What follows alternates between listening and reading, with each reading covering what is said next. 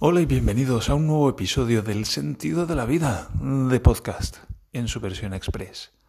Episodio número 228. Hoy ha salido un nuevo día soleado en Baviera. La verdad, la verdad es que es una maravilla.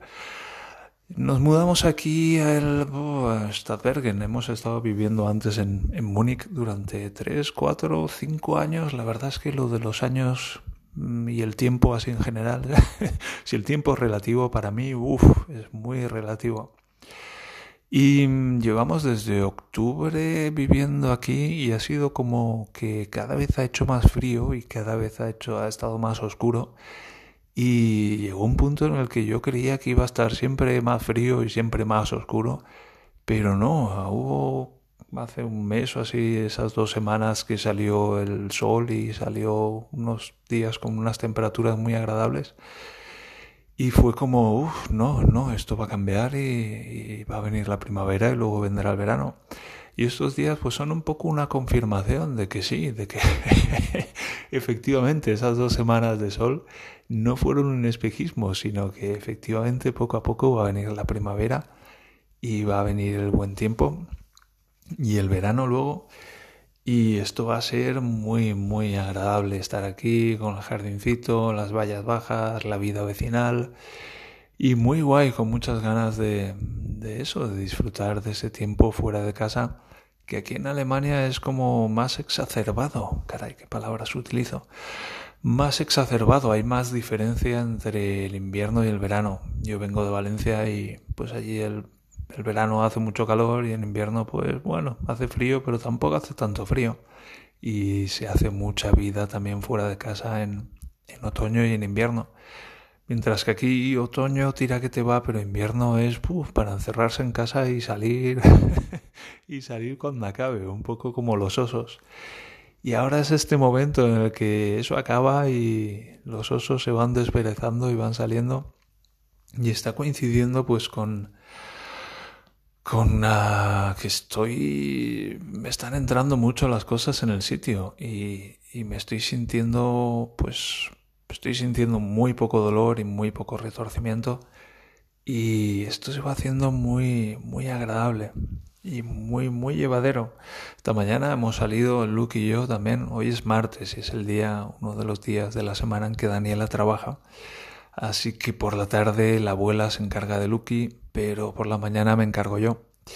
Y hemos ido a dar un paseo, hemos ido a ver los Coco Coco Cox, luego hemos ido a ver los camiones en la B17, luego hemos ido a ver la Tiny House y luego hemos dado un paseo por, bueno, pues por el centro, diría aquí, que no es el centro, pero es, es como un núcleo que tenemos aquí que está compuesto por una residencia de ancianos, una Altenheim se llama aquí, y bueno, algunos comercios. Hay, por ejemplo, una pizzería y, una peluquería y una cafetería.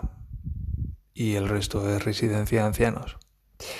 Y hay una fuentecita y estábamos, es una fuente muy chula que todavía no he visto con agua porque aquí las fuentes no sé en España cómo será, pero aquí me llama mucho la atención, sobre todo las primeras veces, que las fuentes les cierran el agua, porque claro, aquí en invierno hace mucho frío, bajamos de cero y bajamos de cero muchos días seguidos y el agua se congela.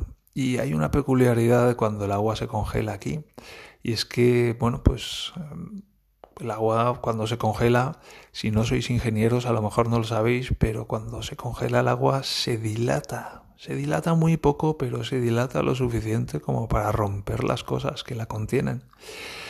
Y esa es la razón porque, por la que, por ejemplo, las, tenemos unos toneles de plástico en el, en el jardín que recogen el agua de lluvia, en particular el agua que cae del tejado, son 200 litros y en cuanto llueve un poco se llena rápidamente. Y, y, en invierno pues tenemos que vaciar esos toneles y darles la vuelta porque si, si hiela muchos días seguidos, cuatro o cinco tal vez, pues se expande el agua y puede reventar los toneles. Pues imagínate lo que pasa con las tuberías. Ah, es un problema en las casas, por eso las casas, incluso aunque estén vacías, tienen la calefacción tiene en el extremo inferior que no llega a estar apagada, tiene como un simbolito de esos de, de copito de nieve. Y eso significa que, bueno, la calefacción está acabada, está apagada, pero se mantiene unos grados por encima de cero para que la casa no se quede tan fría como para que se congelen las tuberías en, en invierno, porque imagínate que se congela el agua que queda en las tuberías en una vivienda. Pues revientan las tuberías y la hemos liado, hay que cambiarlas. Y hay que picar paredes y uff, es un marrón muy grande. Y es por eso que cierran el agua de las fuentes aquí en invierno. Y es una, delante de una de estas Altenheim, de, una de estas residencias, en esta plaza hay una, una fuente que es una fuente muy chula, es pequeñita, circular y tiene como un zorro de metal que está mirando hacia arriba y hay como un, un asta, un... ¿cómo se llama? Lo que sujeta las banderas, un asta, un asta de bandera. Bueno, em, como una columna vertical de unos 8 o 10 centímetros de diámetro y de ahí salen como ramas y en esas ramas hay pajaritos. Entonces el, el, zorro está abajo mirando hacia los pajaritos y en la primera rama hay un pajarito con, con unas uvas. Debe de ser por lo de la fábula esa del zorro y las uvas o algo así. No recuerdo ahora mismo los detalles. Y en cada rama pues hay un chorrito de agua que cae. Supongo que cuando corre el agua. Y tengo ganas de, ver esa fuente en marcha porque está muy chula. Y como está vacía ahora, pues he cogido a Lucky y le he subido. Y, estaba Lucky dando vueltas en la fuente. Hemos estado como media hora porque no se quería bajar. Y han entrado, salido personas de, de la residencia de ancianos. Y ha un momento que me ha impactado mucho, que ha salido pues lo que debía ser una, una hija con su padre en la silla de ruedas.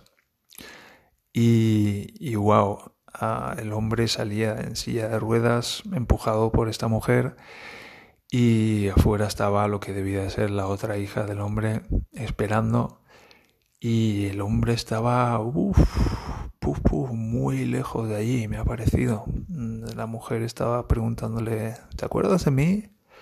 Y el hombre ahí, con la mirada un poco perdida, ¿Y, te acuerdas de esta chica? No sé qué. Wow, y yo estaba ahí con el Lucky, mirando a estas dos a estas dos mujeres allí con su padre que uf, parecía que estaba muy lejos de allí. Y ha sido un momento muy impactante y se han ido y me he quedado ahí con el Lucky un momento y le he dicho, Lucky, yo me voy a acordar, me voy a acordar siempre de ti. Lucky, me voy a acordar siempre de ti. Y wow, ah, un momento muy impactante que me ha dejado un poco reflexionando pues, acerca de, de, cómo de diferentes pueden ser nuestras experiencias. ¿Sabes? Es un poco a veces podemos pensar que cada uno de nosotros pues percibe el mundo de la misma manera, incluso que nos percibimos a nosotros mismos de la misma manera y que todas las experiencias de ser humanos, lo siento por estos mensajes de WhatsApp que están llegando, son más o menos iguales, pero uff yo como alguien que ha vivido una experiencia humana muy, muy, muy, muy, muy lejos de lo que suele ser habitual, puedo decir que la experiencia humana es muy, muy, muy flexible y que se puede percibir como nada humano incluso en, los extremos. ¿Sabes? Se puede estar muy, muy, muy muerto todavía estando vivo, te lo digo te lo digo. Así que ya que estamos vivos y ya que estamos pues más o menos bien, pues disfrutemos, disfrutemos porque no sabemos lo que tenemos, pero podemos aprender a apreciarlo. Así que aprendamos a apreciar lo que tenemos y lo que estamos disfrutando. Si podemos respirar por nosotros mismos, apreciemos eso. Si podemos estar de pie y caminar, apreciemos eso.